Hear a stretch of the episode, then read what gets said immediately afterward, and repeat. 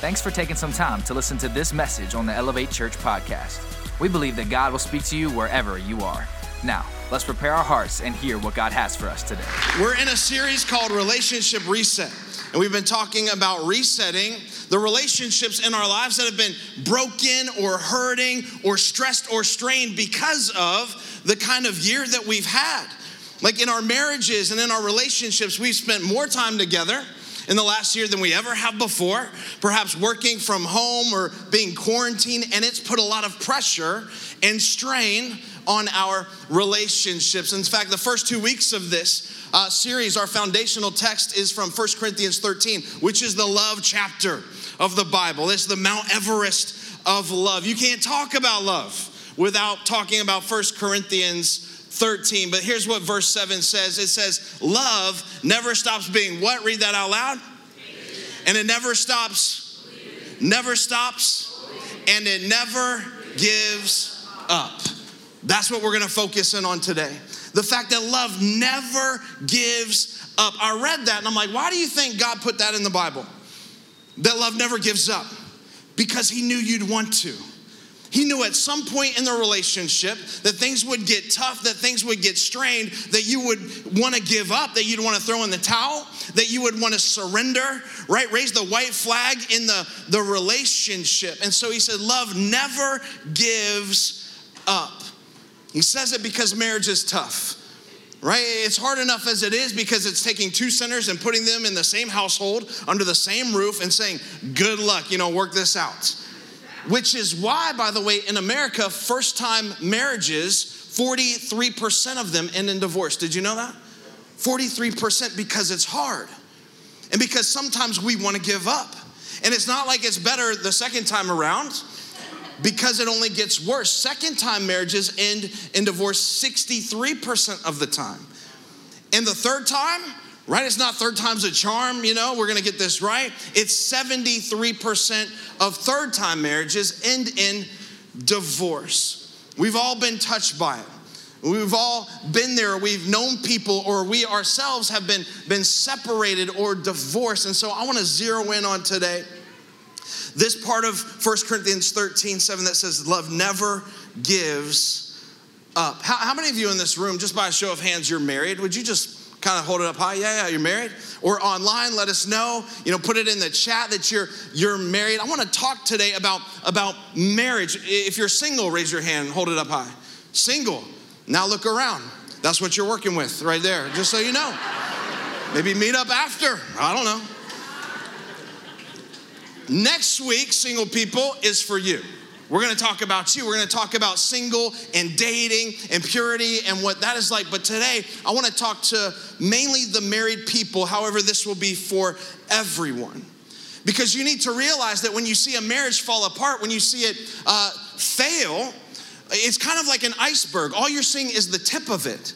You're not realizing that there is a whole story that's happening underneath that's complicated, that has so many layers to it. In fact, when you see a marriage fail, it's because there were fault lines that ran deep. Long before the marriage ever started, long before you said, I do, long before you even said hello to one another, because of who you are, because of your past experiences, because of all that you carried into the relationship with you, you just need to know there's so much going on. And when you get to that place where you finally say, hey, I wanna do this right.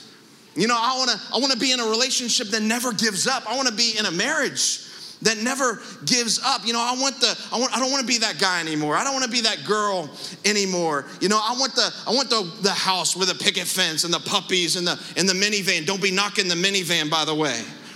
Like I had a minivan. I have four little boys, and minivans are amazing when on long trips with boys because they got to go to the bathroom. You pull over to the side of the road, slide open the door.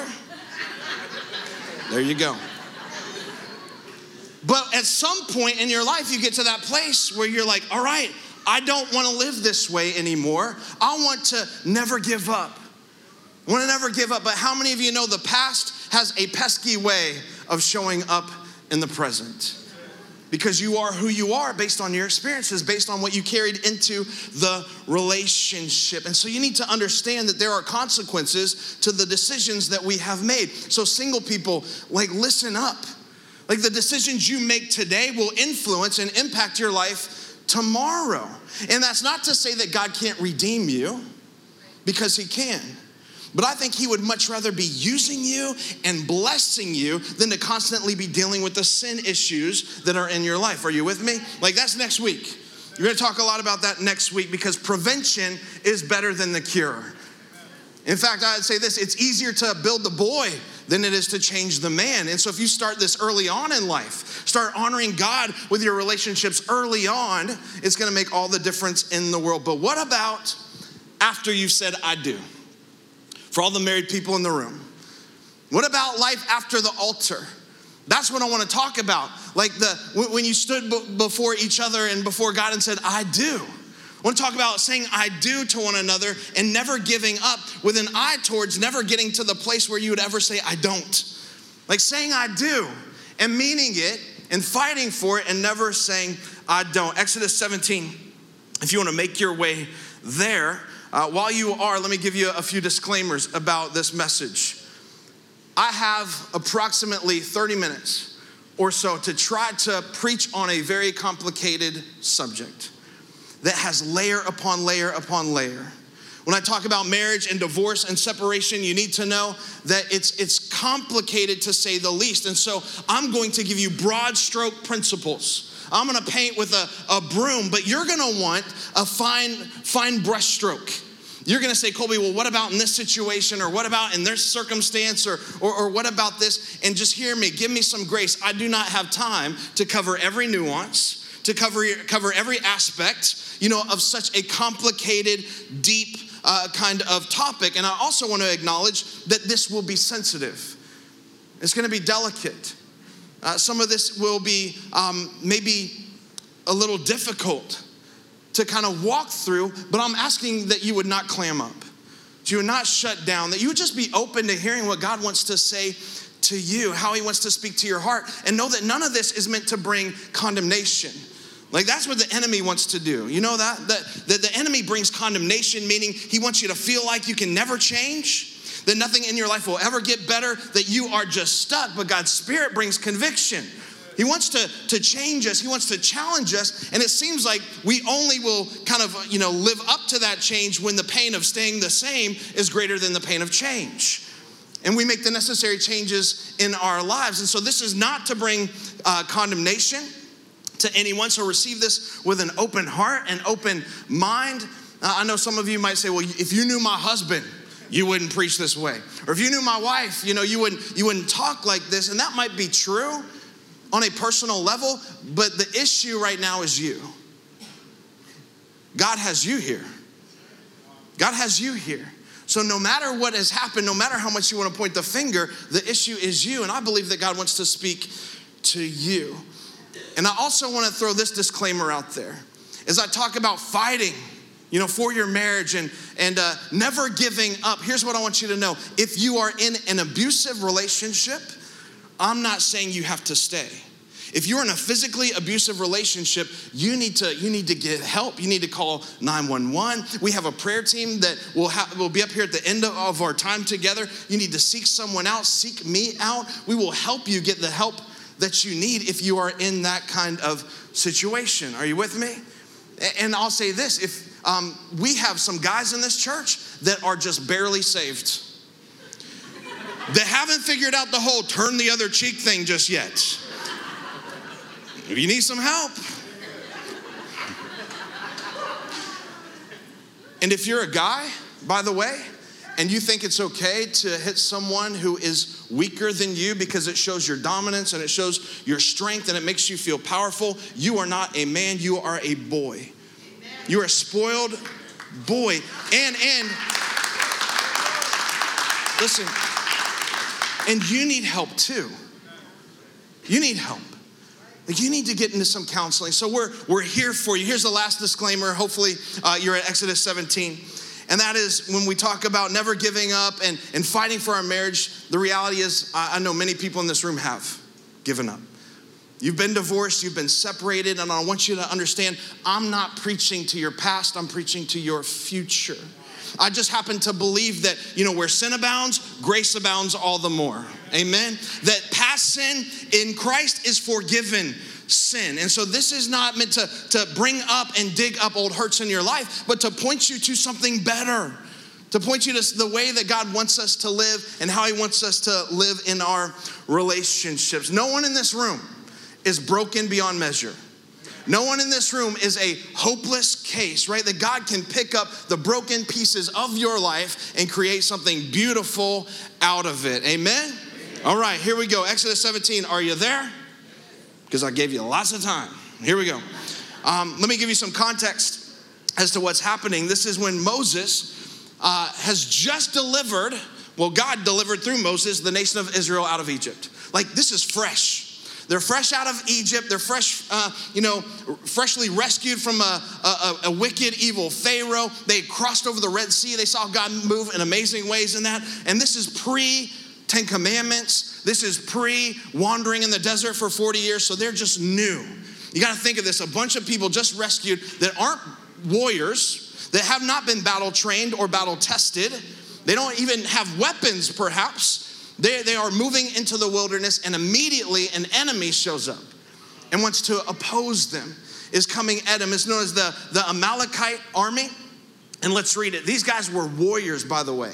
These guys were known to be trained as warriors. And this is what it says While the people of Israel were still at Rephidim, the warriors of Amalek attacked them Moses commanded Joshua, choose some men to go out and fight the army of Amalek for us. Tomorrow I'm going to stand at the top of the hill holding the staff of God. The New King James says the rod of God. I like that, the rod of God.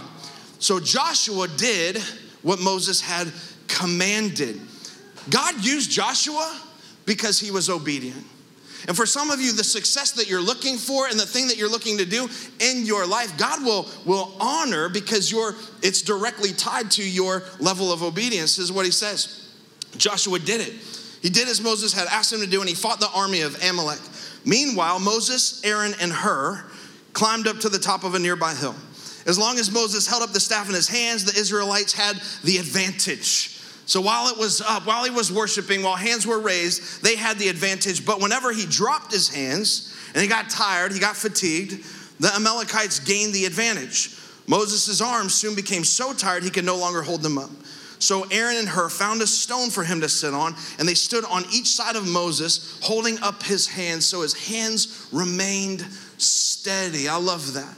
That's what I'm praying for you, that your hands would remain steady until sunset. And as a result, Joshua overwhelmed the army of Amalek in battle. As a result, they had victory. Now, um, in this passage, we see the beginning of something new, brand new. This new nation that God is creating, this new group of people, you know, it's going to be His chosen people, His set apart people, this, this new thing. But so it is, whenever God starts something new, the enemy comes to oppose it. And just as when, when a great nation is born and something new is, is birthed that way and something comes to oppose it, so it is true in your relationships. Then, when God starts something new, immediately an enemy is going to rise up. Now, it's not going to be an Amalekite army like it was for the nation of Israel, but it will be an enemy that wants to oppose your forward motion, that wants to oppose the, the progress that you will have in your relationships. In fact, we see this from the beginning of God's word. With Adam and Eve in the garden, if you remember the story, Adam was all alone, naming stuff, and God said, You need a helper. And so they're trying to find a helper suitable for him, and they couldn't find one. And so he caused Adam to fall asleep, took one of his ribs, and formed Eve, brought Eve before uh, Adam. Adam's first words were recorded in the Bible after seeing Eve. This is what Adam said. He said, Dang, girl. That's in the New Colby translation. But he said, This is bone of my bones and flesh of my flesh. In other words, saying, Hey, where I'm weak, she's gonna be strong, and where I'm strong, she's gonna be weak. She is going to be a helpmate for me. And in the Bible, we see God officiating the very first wedding, giving us a framework for what a marriage looks like for what a lasting relationship is supposed to look like. Genesis 2 24, this is what it says, This explains why a man leaves his father and mother and is joined to his wife, and the two are united into one. This new thing happens. This new thing is formed. Things that were two are now one, which, which if this holds true, that whenever God starts something new, the enemy opposes it. Let's see what happens. It says, Now the man and his wife were both naked, but felt no shame. I love that. Naked and happy. naked and no shame, right? In this, this moment, naked and no shame. But then check this out, verse uh, chapter 3, verse 1 the serpent. There he is. He shows up. God does this, this new thing, begins something new, and right away the enemy comes. God brings two into one. Why? Does the serpent show up so he can unone what God has made one. In fact, the serpent shows up to bring shame and to bring guilt because we see later on that after you know they were tempted with the fruit and they took the fruit and ate the fruit, then they their eyes were opened and they realized their nakedness. And so they had shame and they had had guilt. By the way, that's what the enemy wants to do to your life. He wants you to have shame. He wants you to experience guilt in your life because he knows that shame causes division. Man, if he can have you feel shame and guilt, then he knows it's gonna bring friction to your relationships. He knows it's gonna cause division in your relationships and in your marriage. Because again, whenever God starts something new, the enemy opposes it. So let's talk about you. So now here you are, the married people in the room. You've showed up to the altar, it's your wedding day. You've just said, I do and all of a sudden something new is started. You, you did the whole wedding thing, you went to the reception, you, you ate the cake or you smashed the cake in each other's face, whatever it was. You had the whole daddy daughter dance, and, and then you did the throwing of the bouquet, and that got weird because two of your friends took it way too seriously and started fighting and ripping hair out.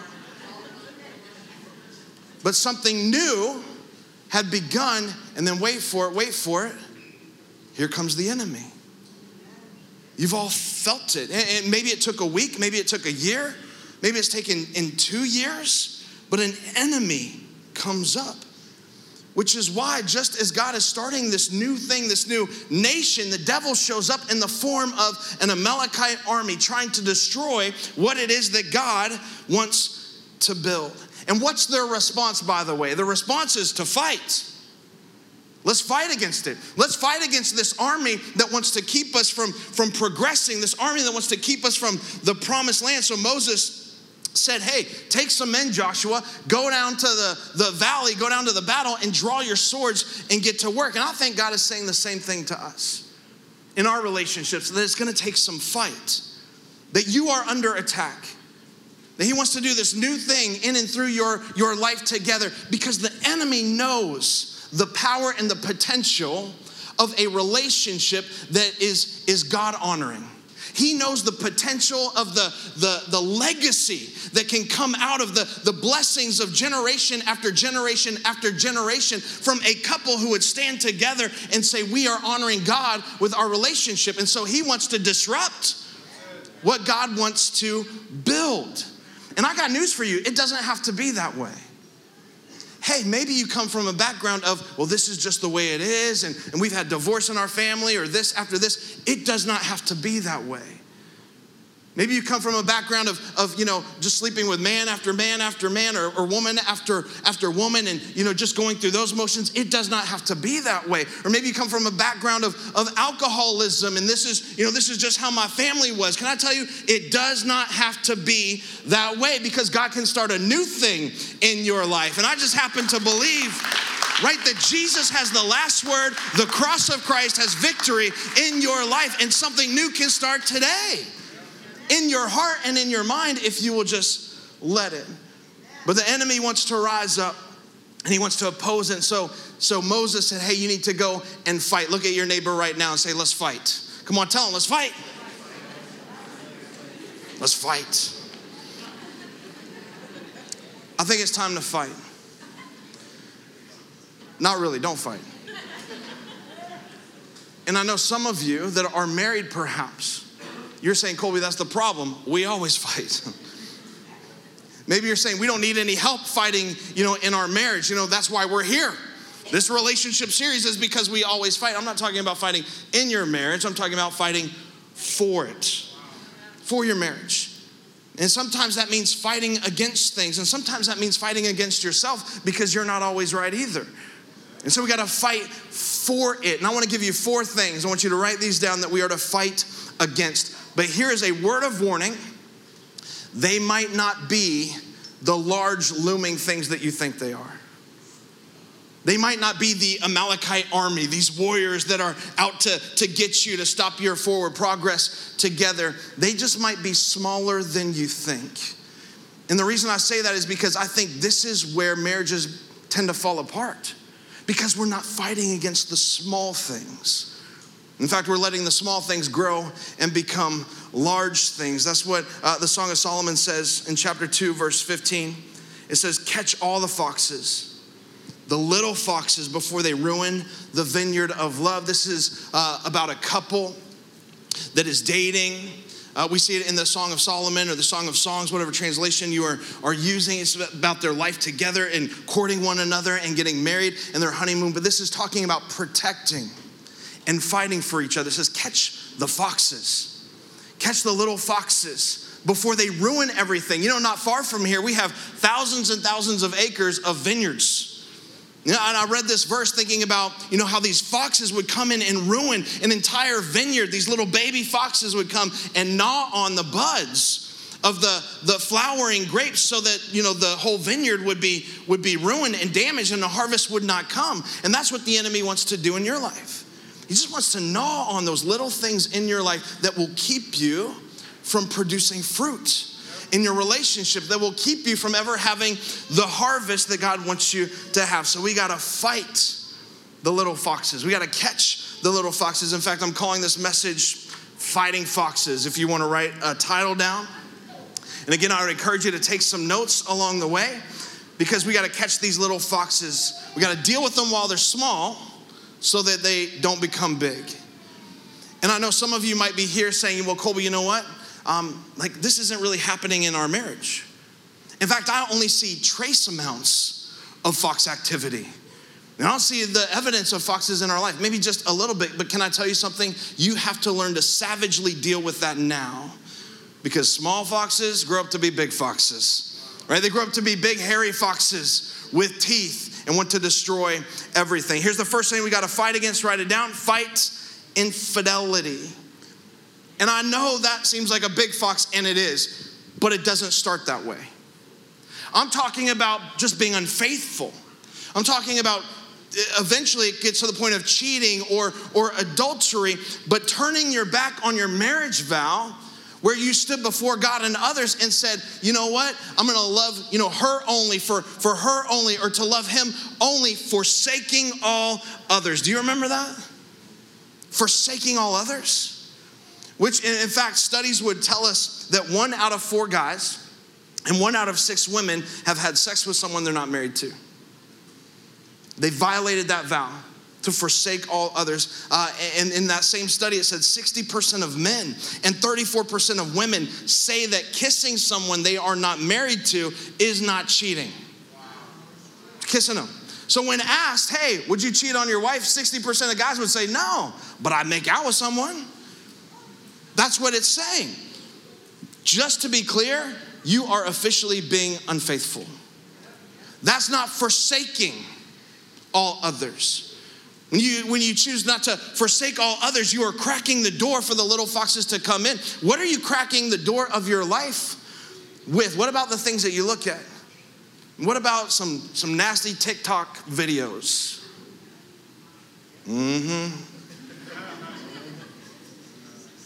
What are you letting into your mind? What about the things that you watch? Is that forsaking all others? Really? Like, what about you know the movies with the nasty scenes in them and you fantasize about about this or that that's not forsaking all others what about a flirtatious relationship flirting is is being unfaithful That's what he's saying. You gotta, you gotta learn to forsake all others. Well, no, Colby's not that big of a deal. You know, we're just DMing each other on Facebook or, or connecting. You know, he's just an old, old, you know, fling, fling, fling, fling, fling thing we used to have. Fling, fling that we used to have. Or it's just a guy at the office, Colby doesn't mean anything, but when I walk by him, you know, every day and go to the, the copier, you know, he, he goes like, mm-hmm, girl. Want some fries with that shake, you know, kind of thing. Right? Flirting is not being faithful. It's not forsaking all others. It's not saying to love him only or to love her only. And then we question how, how does it get to that place where we, we would cheat or we would commit adultery? Here's how we ignored the baby foxes, and the baby foxes grew up. We cracked the door. We, we didn't forsake all others. So, what do we do about it? Write this down. The best defense is a really good offense. Come on, you got to fight fire with fire. You have to fight infidelity with fidelity. In fact, the, the best way not to have sex with someone that you're not supposed to is to have a lot of sex with the one you are supposed to. Come on, guys. Man, that was your opportunity to finally respond in church. I teed that up for you. Right? Come, there you go. The best defense is a really good offense. This is what Proverbs 5:15 tells us that we are to drink water from your own well. Share your love only with your wife. Why spill the water of your springs in the streets, having sex with just anyone? You should reserve it for yourselves. Another uh, verse says the marriage bed should not be defiled. Never share it with strangers. Let, let your wife be a fountain of blessing for you. In other words, like when you get thirsty, that's where you go to your wife. Let her be the fountain of blessing for you. Rejoice in the wife of your youth. She is a loving deer, a graceful doe. Let her breast satisfy you always. Leave that right there. May you always be captivated by her love. What's he saying? He's saying, don't go shopping in the grocery store on an empty stomach. You'll end up making decisions that you know you shouldn't make. Have you ever been caught out in the wilderness or camping without water? Like, I'm, I'm terrified to drink out of a nasty creek. And let me translate that for all of you that think crick is a word. That's not a word. You did not learn that when two E's go walk in, what's that thing? I don't even know. It's an E, E, E sound. But I'm terrified to do that. But this summer, my boys and I, we went camping in the Adirondacks and we hiked in like six miles and, and then we got, you know, like run out of camp by a bear. That's a story for another time. But we hiked up this mountain, came back down, and our water filtration system was not working well. And so I stuck my head in the stream and I just started gulping away. I did not care if it was polluted, I didn't care if it was nasty. It was either that or die of the dehydration. And so I wasn't about to do that. And so I'm drinking out of the stream, and I thought about that that when you are thirsty, even the most polluted streams will look appealing. And so it is with your relationships and in your marriage when you are thirsty. When, when you are not working hard to keep the home fires burning and keeping the, the gift of sex that God has given us, you know, that, that romance burning bright, you will, you will tend to, to look other places. You will tend to look for other sources of water. Now, that is never an excuse Never for adultery. Never an excuse for cheating. Guys, you will not die from not having sex, all right? Just throw that out there. It's not an excuse.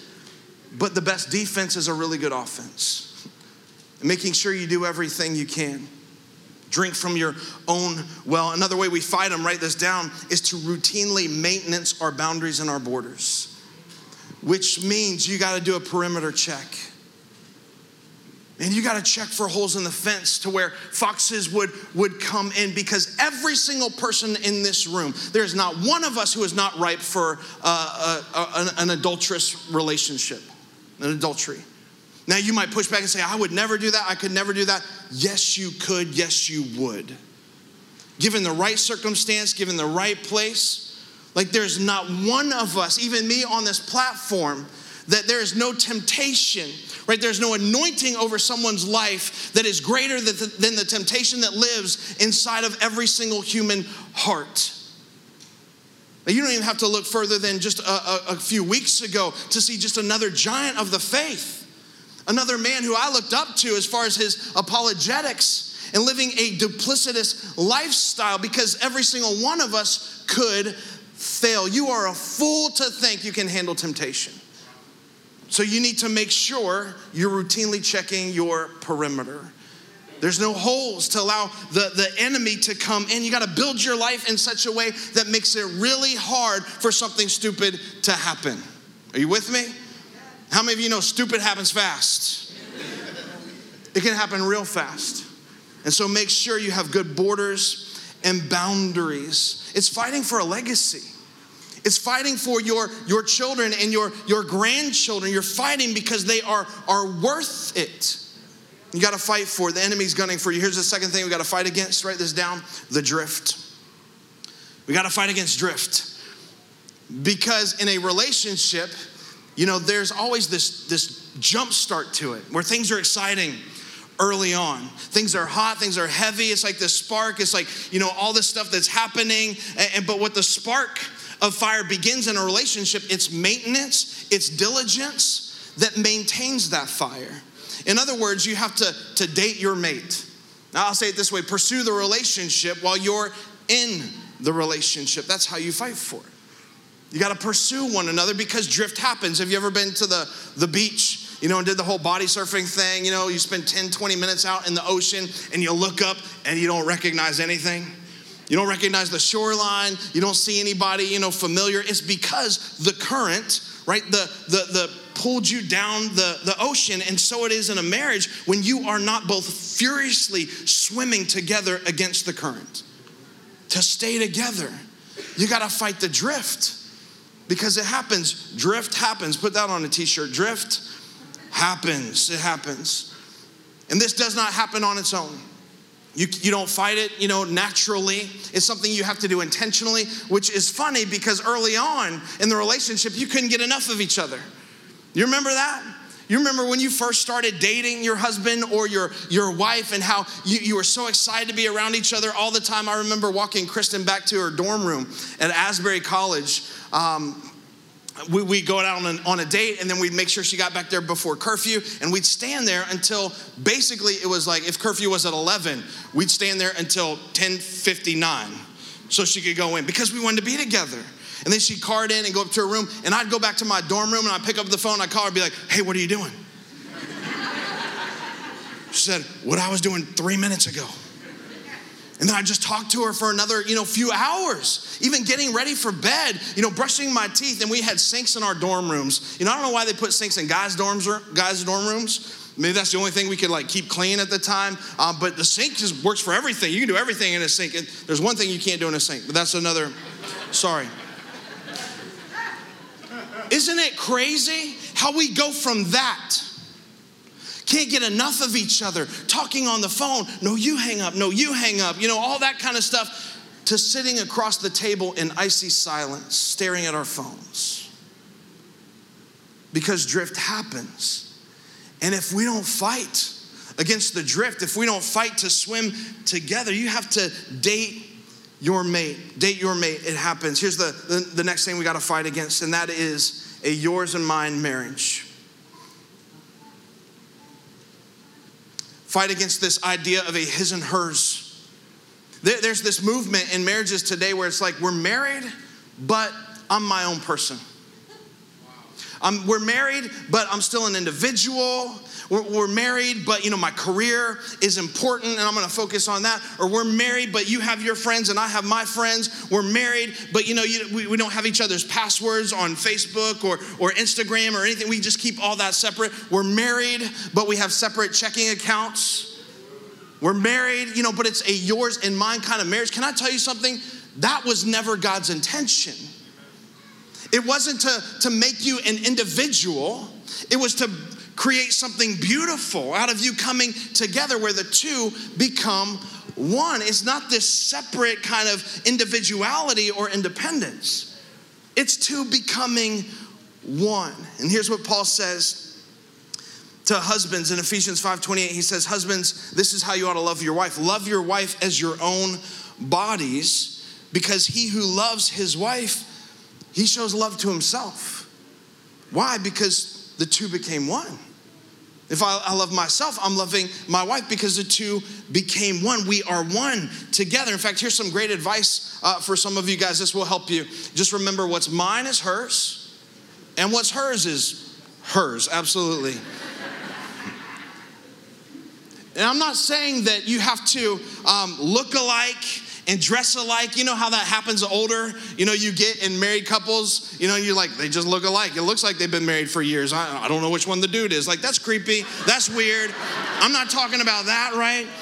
I'm just saying we need to, write this down, prefer the we over the me. We need to think about each other. We need to think about being together. It's, it's the two that became one. In a marriage, there is no separate scorecard. And it's not like you did this and I did this and, and you did this, and here's where, where I scored point, points. Can I tell you something? If one person wins in a marriage, you both lose. Because you could win the battle, but you could forfeit the relationship. And so you got to stay away from this, this fox that wants to creep in and, and divide and say, well, this is mine, this is this is yours. Prefer the we over the me. Here's the last thing. I'm gonna have the band come out and we'll shut this down. And that's we gotta fight against the fox of fatigue. Fatigue. It's just getting tired. Hey, hey, anybody, anybody in this last year just get tired? I've talked to so many counselors. We have a lot of counselors that come to this church, and they are just booked because tensions are high, because people just got tired. People got tired of the, the whole close quarter thing, they got tired of, of each other.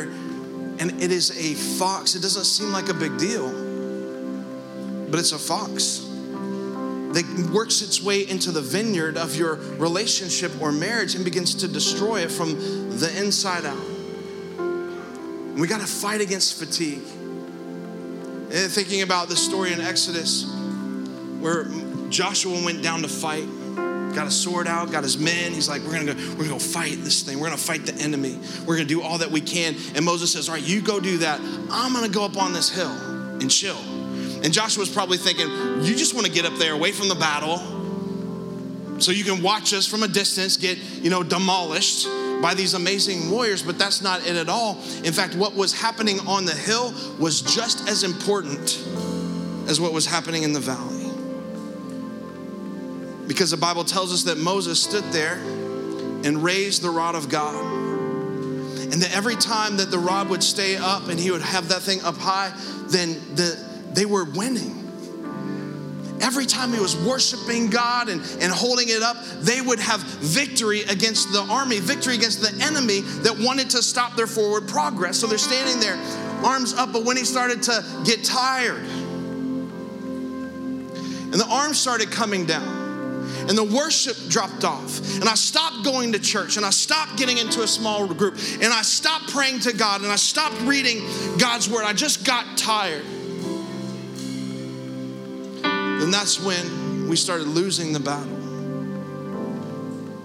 And I think that's what happens in our marriage. You get tired. You just get tired. And so Moses represents, with a staff in hand, just worshiping God.